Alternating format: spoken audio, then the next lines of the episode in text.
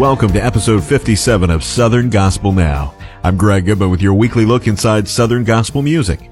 Southern Gospel Now is made possible by SouthernGospelPrizes.com. Currently, you can register for the Sound God is Real prize pack. All the details at SouthernGospelPrizes.com. We start this week with well wishes for legendary bass singer Tim Riley. Tim experienced a couple of strokes and spent some time in the ICU before being released to a rehab facility where he currently is recovering. Tim was the force behind Gold City and their bass vocalist for decades. Continue to keep Tim and the Riley family in your prayers. Greater Vision's Jon Epley recently celebrated his fifth anniversary with the group. Jon recalls the unlikely story of how he joined Greater Vision. And they say time flies when you're having fun. And I know that's true because I've had a lot of fun here and five years has flown by. Hard to believe just a little over five years ago, Gerald texted me on a Sunday night and asked if I could come to his house on Tuesday night, two days later, to sing through some songs with him and Chris and Rodney and see how it sounded. And then he texted and said, What are you doing Wednesday?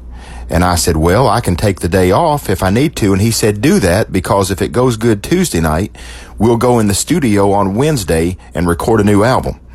And so sure enough, late Sunday night, Rodney Griffin sent me all of the tracks for the Still album. And so I worked on them. I was working for FedEx at the time. So during my route, I was listening to those songs and trying to memorize them. On Tuesday night, I went over to Gerald's house and we sang through some songs and talked. And on Wednesday, we went in the studio and recorded the whole Still album. So that's how it all began and it's been an awesome ride ever since. Jon is featured on Greater Vision's latest single, which he wrote. It's You Are My King. Three Heath brothers have been busy recently. They were on a tour which had them performing for over 5,000 school students over a two week period. Clayton Heath tells us more with that type of ministry, we got to sing to so many kids who had never heard of the gospel of Jesus and so many kids who had never heard of Christian music. And so we were so excited to bring the gospel to those schools. And you would see these kids with tears streaming down their faces as they would feel the presence of God. The Sound releases their new project, God is Real, this Friday. Levi Mills talks about the title track and that there's no denying God exists. The greatest proof of the existence of God is how he manifests himself in the life of a believer. Because that's really the evidence that mm-hmm. you need. Because in your life, when you can just feel the presence of God around you, with you, there is no denying that. Last week, Abraham Productions held Singing in the Sun in Myrtle Beach, South Carolina. Abraham Productions president Ray Flynn talks about the record crowds. It's hard to believe that uh, the number of people that came this year is even greater than what it was back in 2019 prior to the pandemic. The people, I think that the, the fans are the ones that have impressed me more than anything. They are so appreciative of live events being back here in Myrtle Beach at the Myrtle Beach Convention Center.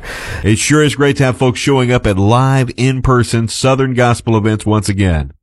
We are right in the middle of the spring season and we are loving it for the most part. Brian Free explains. Yeah, springtime. So I look forward to the change of temperatures. The only thing I don't like is the pollen.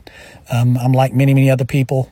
And uh, when the air turns yellow and everything's covered with yellow here in the South, it makes it a little difficult to breathe. But other than that, it's beautiful. Tribute Quartet currently has a throwback song out, which is off of their Quartet Tribute Volume 2 project.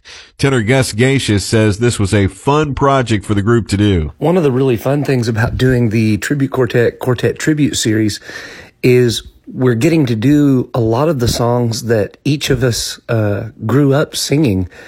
Um, I know for me in church, there was a lot of that music that I was introduced to through my parents and through our church. And, you know, when you grow up singing the songs, you, you, they become a part of you and to get to do them again, uh, it's, it's just really fun. It's, it's a great time. Another throwback song is out these days from Justified Quartet. The song is the classic Homeland written by Dianne Wilkinson. Tim Caldwell of Justified Quartet talks about the new twist on the song. What was so cool about the song Homeland was this was a big hit for the cathedrals back in 1986, I believe. And uh, but back when they did it, there was only uh, one verse to this song. And uh, so as we were picking out songs, she uh, threw the idea out to us is that she said, I would love to hear you guys do this song.